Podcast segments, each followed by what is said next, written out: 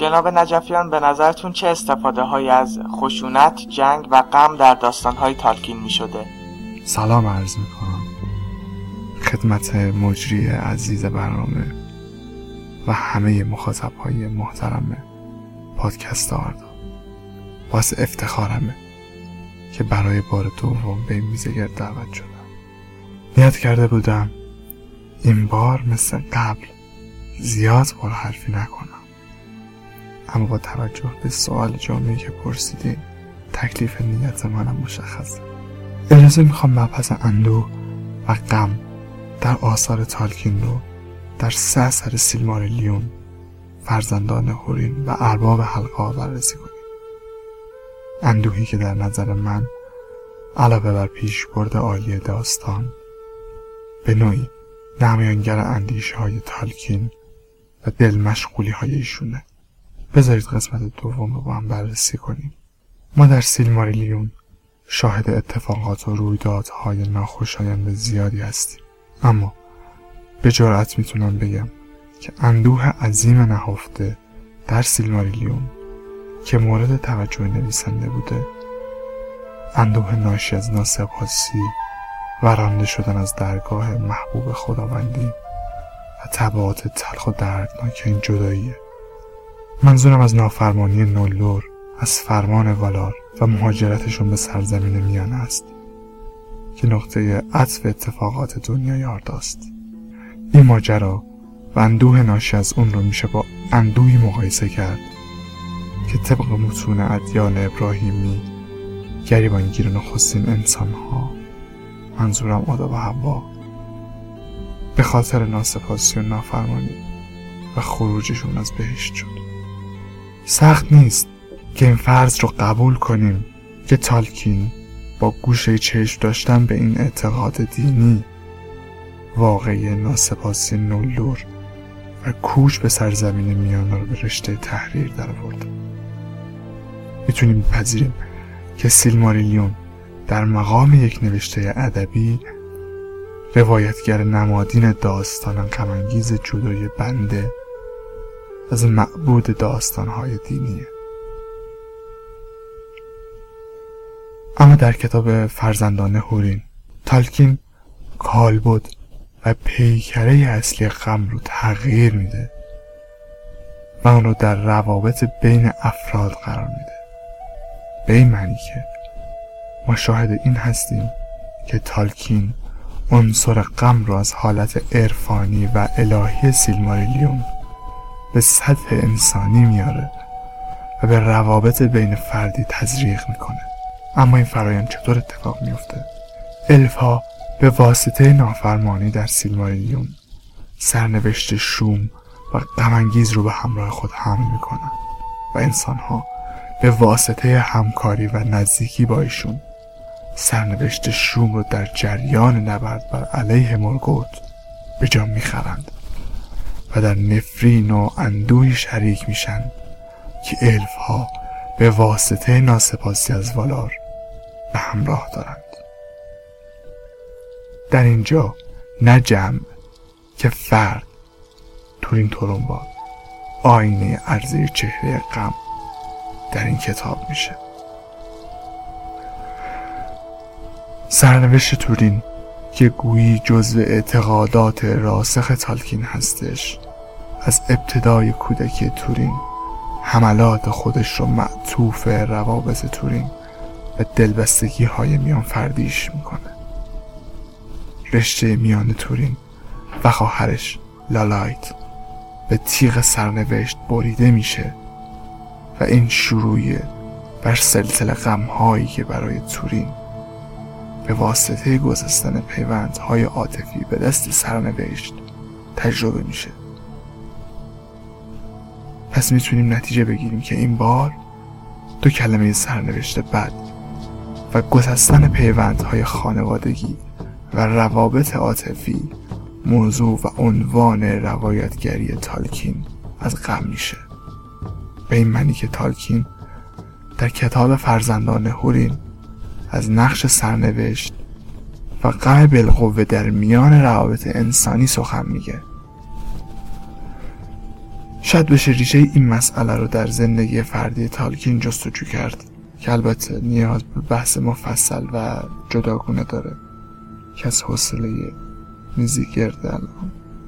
خارجه در ادامه و در نهایت تالکین از سطح فردی غم عبور می‌کنه و به باور من در سگانه و حلقه ها به غمی اشاره می‌کنه که سطح جمعی رو احاطه کرده. غمی که به واسطه قفلت و بیتوجهی جمعی گریبانگیر کل جامعه مردم آزاد سرزمین میانه میشه. انسان ها و الف که در زمان لازم فرصت رو مقتنم نشمردن و اجازه دادن تاریکی در جهان دوباره زیر سایه قفلتشون و باور پوچشون رشد کنه. فکر می‌کنم این غم جمعی که در ارباب حلقه ها تجلی یافته باز به وقایع اجتماعی و جهانی دوران حیات تالکینه و ثمره جهانبینی ایشون دیدگاهشون به وقایع دنیای مدرنه. اگه بخوام چکیده حرفم رو برای جنبندی بیان کنم باید بگم که تالکین در سه کتاب لیون فرزندان هورین و ارباب حلقه ها غم رو در سه سطح عرفانی فردی و جمعی بیان می‌کنه.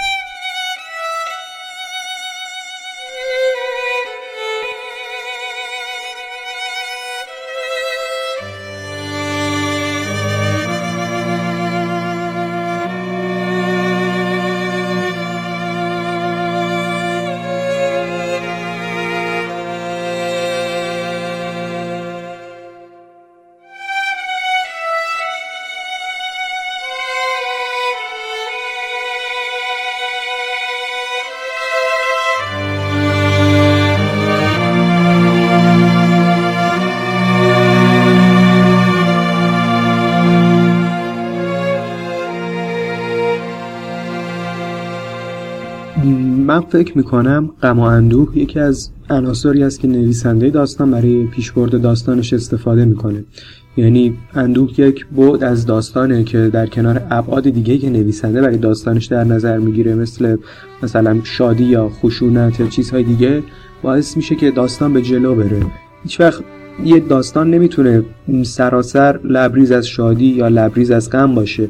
اگه به داستانها و اساطیر گذشته هم نگاه کنیم همیشه در بخشی از تراژدی های سوزناک هم می‌شد شادی رو دید. اگه شادی رو در مقابل غم در نظر بگیریم. همینطور هم یه داستان کمدی نمی‌تونه بدون غم باشه. استفاده بجا از این احساسات هست مثل غم یا احساس غم یا شادی یا هر چیز دیگه که می‌تونه باعث جذابیت داستان بشه. غم و اندو شخصیت کاراکترهای داستان رو شکل میده. شاید برای ما غم یه جمعه منفی داشته باشه ولی معمولا تحمل این منفی است که قهرمان رو پرورش میده.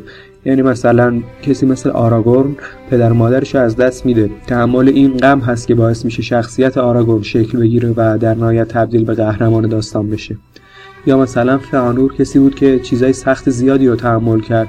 مثل از دست دادن مادرش و کشته شدن پدرش دزدیده شدن سیلماریل هایی که ساخته بود و در نهایت این مسائل باعث میشه که این کاراکتر تبدیل به اون فانوری بشه که ما می‌شناسیم. خیلی کاراکترهای دیگر رو چه از داستانهای تالکین چه از داستانهای دیگر رو میشه مثال زد که همچین روندی رو طی کردن و با تحمل سختی های زیاد تبدیل به قهرمان اون داستان شدن. البته به نظر من غم و اندوه داستان بجز اینکه روی کاراکترهای اون تاثیرگذار هست رو کاراکترهای اون داستان تاثیرگذاره می‌تونه روی خواننده های داستان هم تاثیرگذار باشه. هر اتفاق ناراحت کننده که برای یکی از کاراکترهای داستان اتفاق میفته می‌تونه سمبولی باشه از اتفاقات ناراحت کنندگی ناراحت کننده زندگی خود ما. این باعث میشه که خواننده‌های داستان بتونن با شخصیت ها همدردی کنن و این از ویژگی های مثبت یه داستانه به نظر من. ممکنه توی یه, داستان یه سری از ماجرای ناراحت کننده هیچ وقت برای خواننده اون داستان اتفاق نیفته ولی واکنش اون کاراکتر داستان به این اتفاقات منفی چیزی است که خود ما هم تو زندگی داشتیم. پس شاید بشه گفت که خود این اتفاقات جنبه نمادین داستان هست و واکنش و احساسات و چیزهایی که بعد از اون اتفاق به وجود میاد جنبه حقیقی داستانه که ما هم تو زندگیمون تجربه کردیم و باعث میشه که بتونیم با اون داستان ارتباط برقرار کنیم. در نظر من یکی از فایده های داستان ها و افسانه ها هست. اگه رد این غم و اندوه رو توی داستانهای تالکین دنبال کنیم می‌بینیم که تقریبا در بیشتر ماجراهای بزرگ یه اتفاق غمگین و ناراحت کننده بوده که باعث شروع اون داستان شده. مثلا وقتی که نولور به سرزمین میانه میان و خیلی از داستانهای مهم دوران اول رو به وجود میارن یه شروع غمانگیز داشتن. با رد شدن از هلکاراکسه که باعث میشه خیلی از الفا از بین برن. و این طبیعتا براشون خیلی دردناک بوده. یا مثلا داستان برن و لوتین که از جای شروع میشه که برن سرزمینش رو در جنگ از دست میده آواره میشه و بعد از یه مدت هم پدرش رو از دست میده.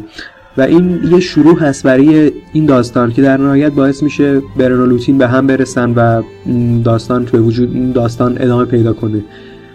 غم شاید در نگاه اول منفی به نظر برسه ولی باعث به وجود اومدن خیلی چیزا میشه. مطمئنا با هم تو زندگیمون لحظات سختی رو داشتیم و شاید چیزای اتفاقات ناراحت کننده بوده ولی که این شاید خودش یه ذاتا منفی باشه شاید ناراحت کننده باشه ولی در نهایت باعث حرکت رو به جلو میشه و این این اون وقت هست که جنبه مثبتش پیدا میشه.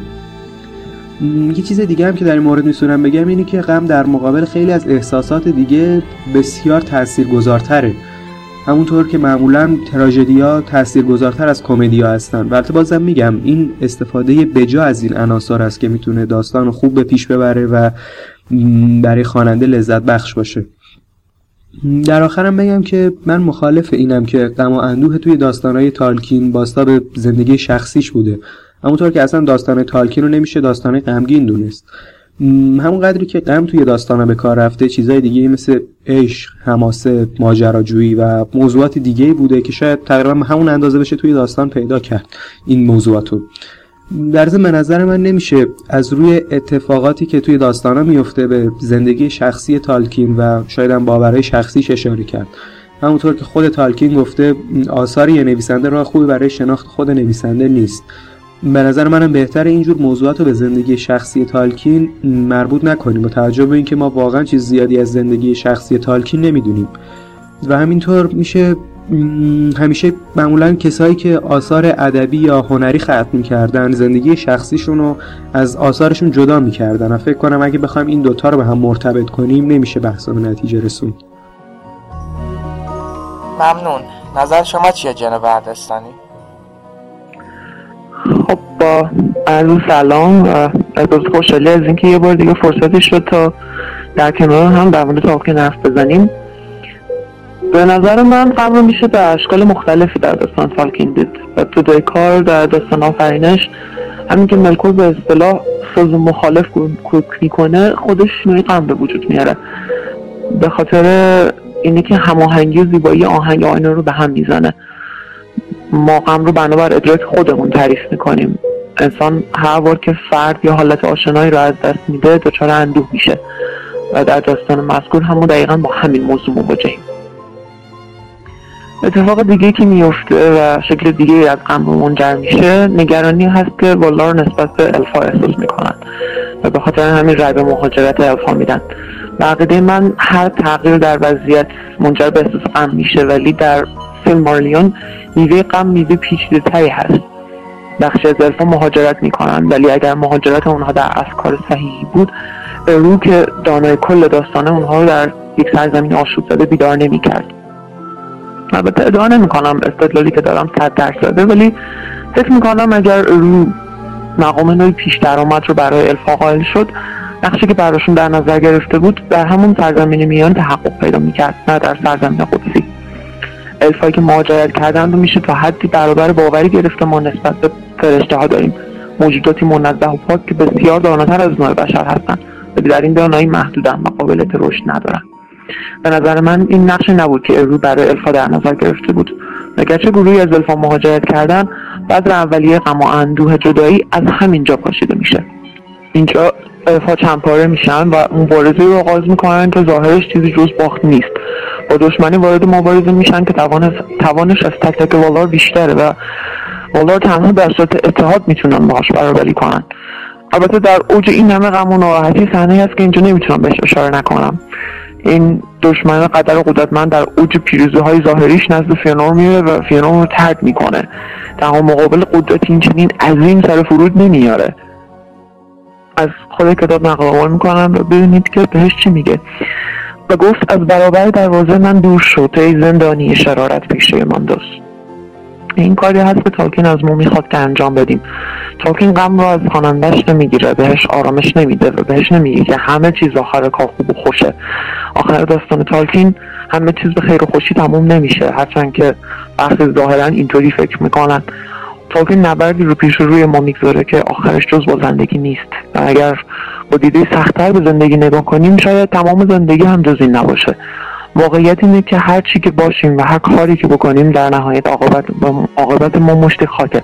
اگر این تمام زندگی باشه مبارزه تلخ و بیفرجامی خواهد بود. مبارزه الفا با دشمنی که در مقام بزرگی با تمام والار برابری می‌کنه مبارزه که ظاهرا از پیش شکست خورده ولی الفا تسلیم نمیشن. پس این مبارزه بی خستگی ظاهرا بیفرجام باور اصلی نویسنده خود نمایی می‌کنه.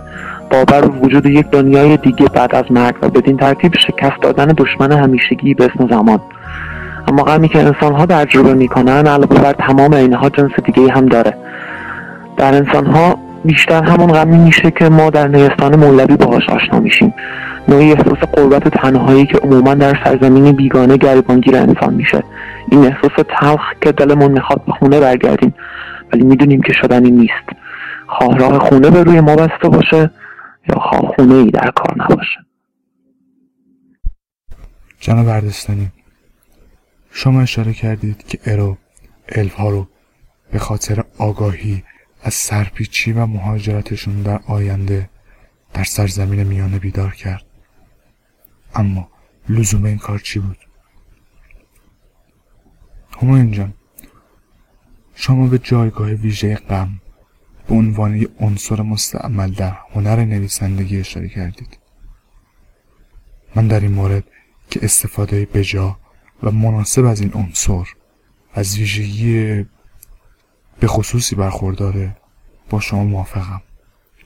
اما باید دید تالکین در مجموع داستانهای خودش چگونه و به چه شکلی و با چه کیفیتی از این عنصر بهره گرفته. شما در ادامه صحبتاتون به نکته اشاره کردید که زندگی شخصی نویسنده مستقل از آثارشه و نمی‌توان از روی آثار به باورها و زندگی شخصی نویسنده پی برد. من می‌خوام که در این مورد کمی بیشتر تحمل کنیم. چرا که آثار یک نویسنده از جان و شخصیت اون سرچشمه می‌گیره و تعم و بوی عقاید خالقش رو خواسته یا ناخواسته به همراه میاره. در جواب علی جان باید بگم که راستش من متوجه نشدم که چطور میشه چگونگی و کیفیت غم رو توضیح بدم. برای من غم فقط یه حسه. ببینید در مسیر پیشرفت داستان مراحل قرار می‌گیرن که مثلا ممکن یکی از اینها یه اتفاق غمگین کننده باشه. مثلا کشته شدن یه قهرمان. البته میشه برای غمگین بودن این اتفاقات یه شدت در نظر گرفت. مثلا برای خود من کشته شدن تئودن شاه ناراحت کننده تر از کشته شدن تورین سپر بلوته که البته برای اندازه گرفتن این شدت ها کمیتی وجود نداره و به نظر من بیشتر به این برمیگرده که خواننده با چه کاراکتری تونسته بیشتر ارتباط برقرار کنه. در مورد اینکه آیا عقاید تالکین در آثارش هویدا هست یا نه من هنوزم مخالف این هستم که تالکین عقایدش رو وارد داستان کرده باشه. به نظر من فقط افراد خیلی متعصب یا افراد تندرو مذهبی میان عقایدشون رو واردی اثر هنری یا ادبی می‌کنن و می‌خوان که کارشون با برچسب عقایدشون منتشر بشه. واقعیتش اینه که من توی کار تالکین اثری از رد پای مذهب ندیدم البته تالکین یه استوره نوشته یا شایدم بهتر بگیم شبه استوره و در تمام اساتیر و ادیان و داستانهایی که بر این روال نوشته میشن های مشترکی وجود دارن. مثل آفرینش بعدش جبهای خدایان در مقابل همدیگه بعدش نبردهای خیر و شر نقش انسان و موجوداتی همتراز با انسان که با همدیگه وارد این نبردها میشن و در نهایت هم نبرد نهایی خیر و شر یا همون آخر و زمان. در تمام اساتیر و ادیان این روند به شکل کلی وجود داره و البته با یه سری جزئیات متفاوت.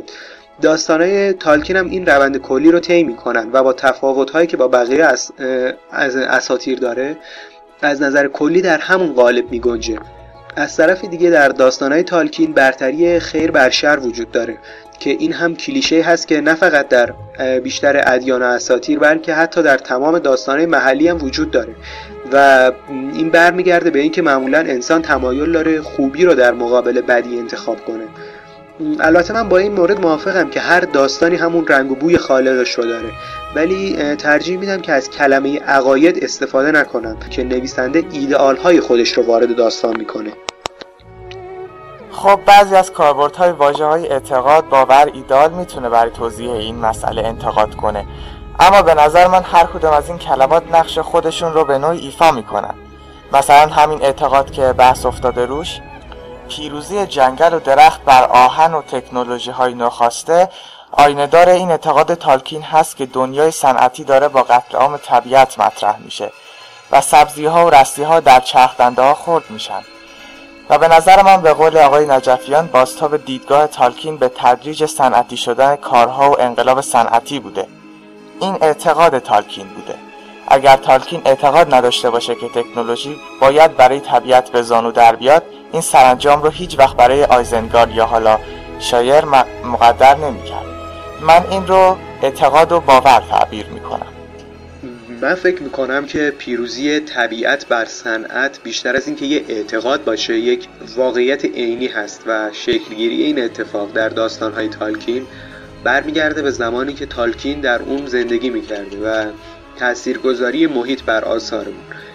معمولا صنعت ماهیت خبیسی داشته چون باعث می شده که انسان از طبیعت دور بشه انسان از خودش دور بشه و زندگی رو به سمت ماشینی شدن پیش ببره.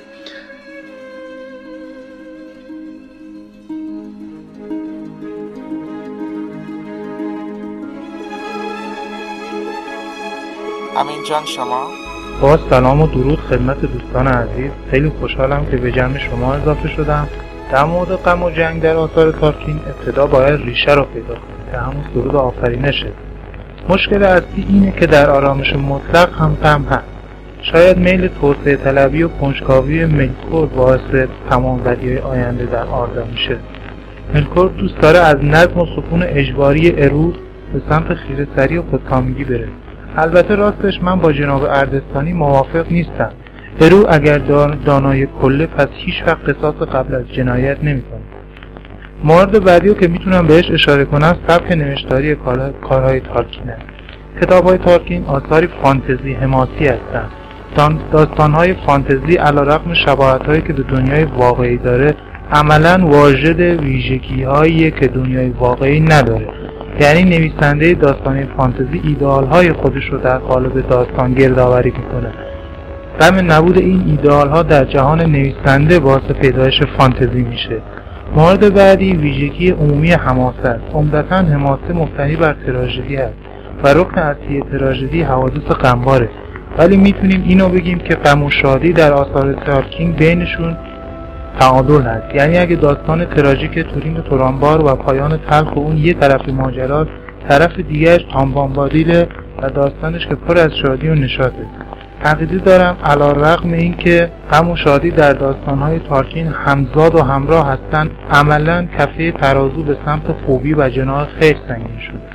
امین جان چرا فکر می‌کنی حماسا مبتنی بر تراژدی کن؟ خب محمد رضا جان این جز قواد حماسات که معمولا پایانهای تف و حوادث غمبار بر شادی میچرده دلیل این غم هم اشتباه در رجحان جنگ و توهم و افتخار و سلحشوری بر زندگی آرام و معمولیه و به نوعی قهرمانان حماسه در آخر به این اشتباه خودشون پی می‌برن دلیل بعدی به نظر من اینه که حس غم نسبت به شادی اصیلتره و معمولا تاثیرگذاری بیشتری داره.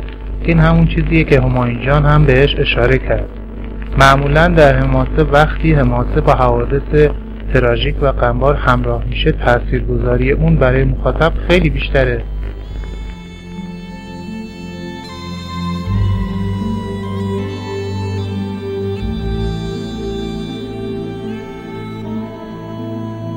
فکر می‌کنیم ما هم تو داستانا و آوازا میارن؟ چی؟ فکر می‌کنیم مردم یه روزی بگن داستان فرودو و حلقه رو تعریف کن؟ منم میگم یکی از داستانهای مورد علاقه منه. فرودو واقعا با شهامت بود مگه نه بابا؟ بله پسرم. معروف در این هابیت بود. و این افتخار بزرگ. یکی از شخصیت اصلی رو جا انداختی. سمبایز شجا من می‌خوام در مورد اون بشنوم. فرودو به جایی نمی‌رسید بدون سن آقای فرودو نباید مسخرم کنی. من جدی گفتم. منم همینطور.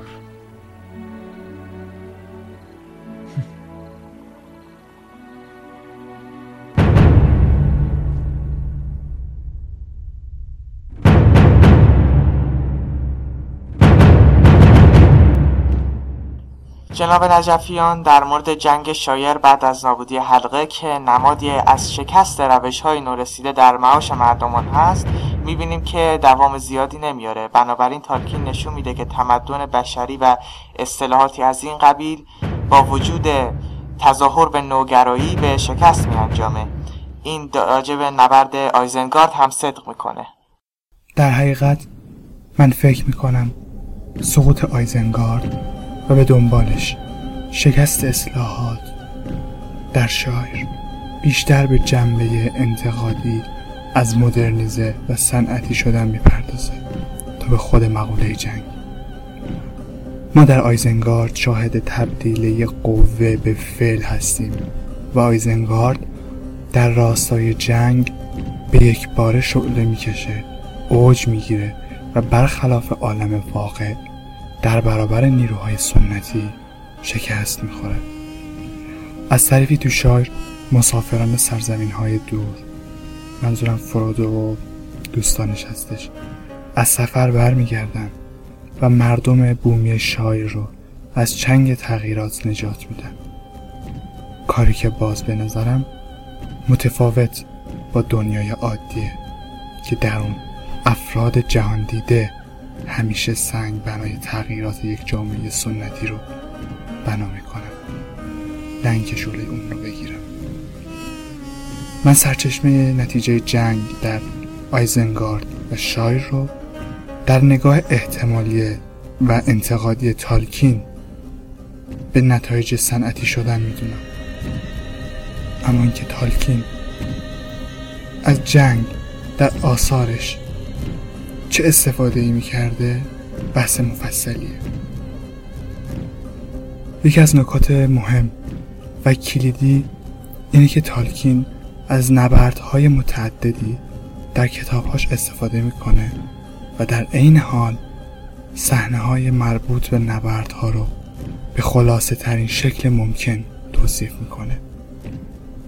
تعبیرهای زیادی میشه به این تعدد نبردها و در عین حال خلاصه بودن توصیف اونها داشت. مثلا یه تعبیر اینه که تالکین در عین درک لزوم نبرد از پرداختن به جزئیات و خشونت شناور در جنگ بیزار بوده و علاقه چندانی به نگارش این نوع نداشته.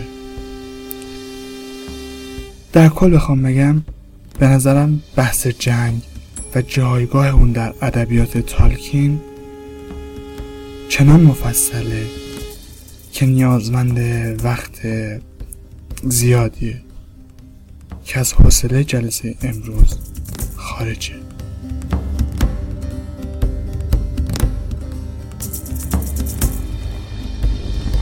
در کتاب های تالکین کمتر بر جنگ تاکید شده. به نظرم چون خود تالکین جنگ رو در بهترین حالت هم مخرب می‌دونه در کتاب های تارکین دلیل پیروزی های نیروهای خیر اینه که ایمان باعث اتحاد اونا شده. در صورتی که اجبار و منافع مشترک باعث نزدیکی نیروهای شر میشه. نمونه اون سارون و سارومانه که عملا متحد نیستن و فقط دشمنان مشترکی دارن. سارومان برای جبران این انگیزه و عقیده رو به فن و سنت میاره. درست مثل مرکور و سارون نتیجه این میشه که عملا با سقوط سارون و سارومان نیروهای اونا کاملا سقوط می‌کنن. چون دیگه دلیلی برای بودنشون وجود نداره. به نوعی می‌تونیم بگیم لوتر داستان پیروزی ایمان بر اجبار و سنت بر صنعته. شاید در پایان بازگشت پادشاه وقتی که الستار بوته جدید از درخت پادشاهی رو می‌بینه بر این نقطه تاکید میشه. یعنی برگشتن به گذشته خود. البته در مورد سقوط سارومان در شاعر من اینو کمی اضافی و جز ضعفهای کتاب می‌دونم. ولی شاید برای اینکه استحاله منفی سارومان کامل بشه به این فصل نیاز.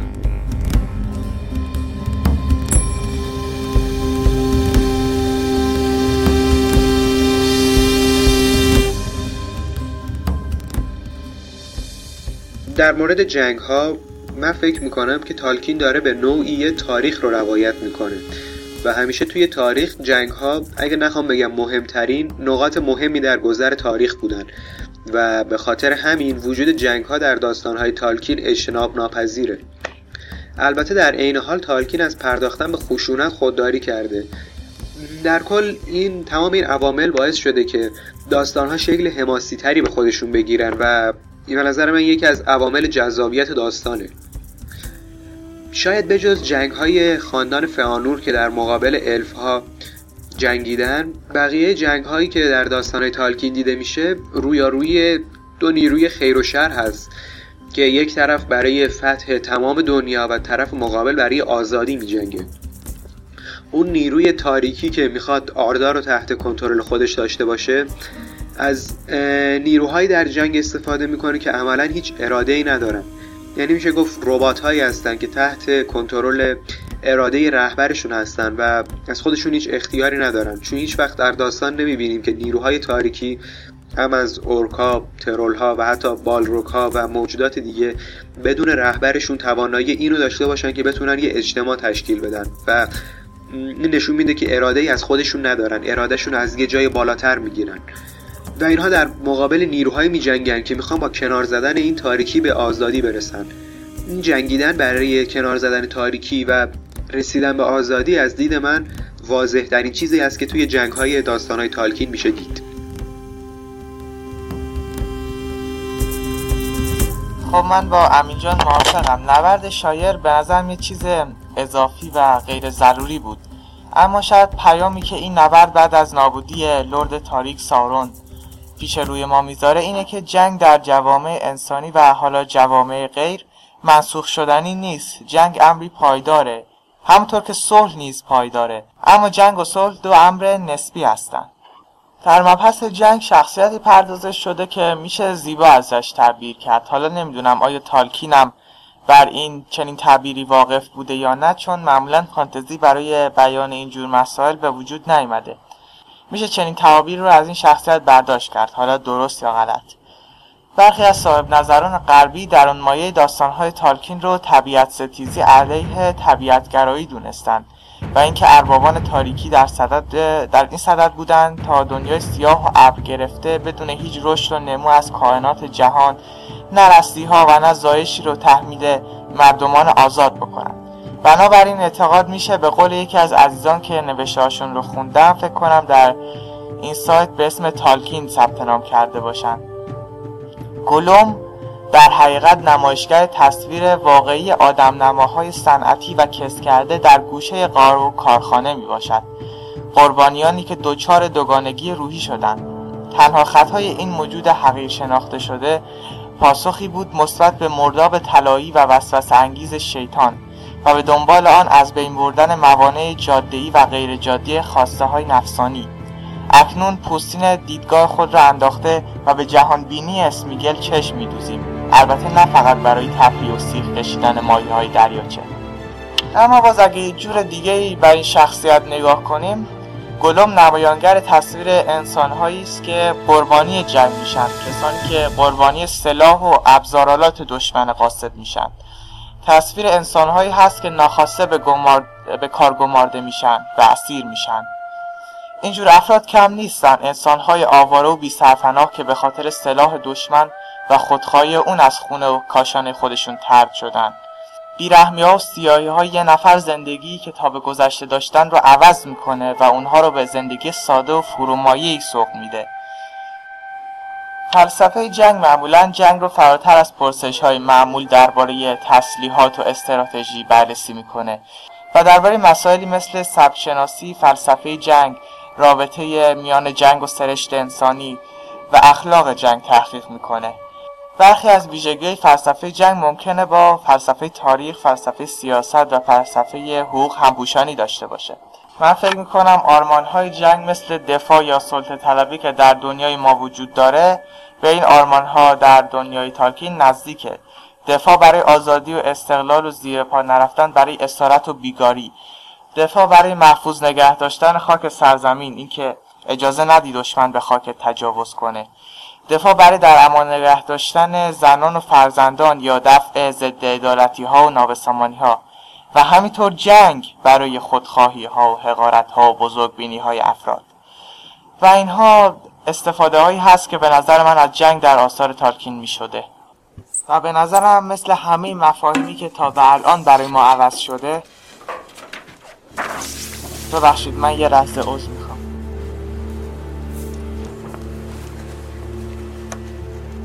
اینجا چی کار می‌کنی خواهر من؟ ببخشید من من باید برم تو اتاقمون.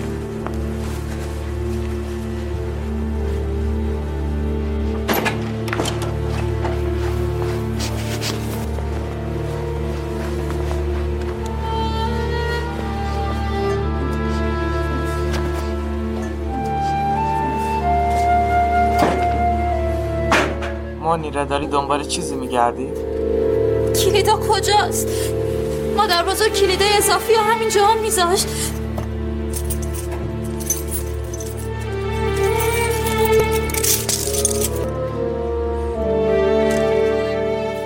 اینم کلید. کدومشونه؟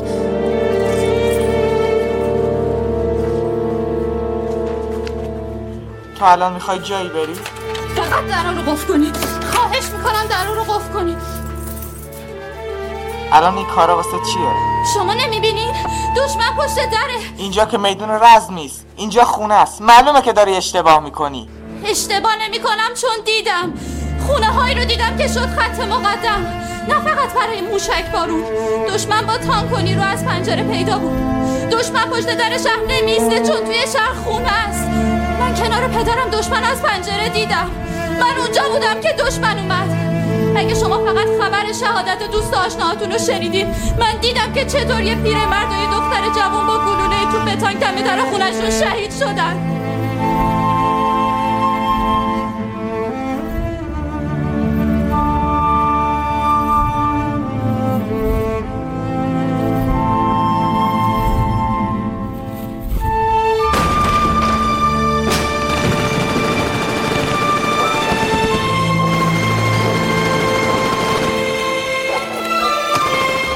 فرار کنید وارد خونه هامون شدن. از اینجا بریم. کجا بریم؟ تو با همایون از راه پشتی برو. رضا من از جنگ متنفرم. اما اگه در انتظارش باشی و بخوای فرار کنی خیلی بدتره. میگم برو.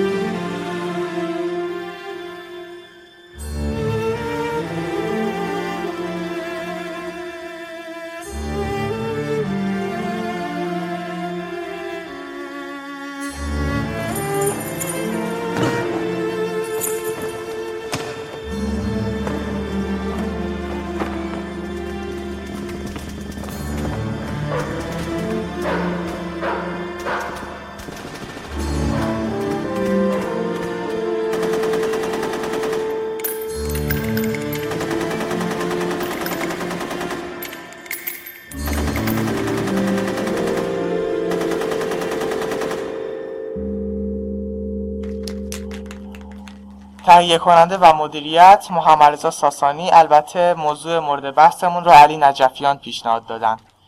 خب از جانب من دیگه برای همیشه خدافز شاید یه زمانی از گوش کردن دوباره اینها لذت ببرم. اینکه صدام چقدر جوان بوده.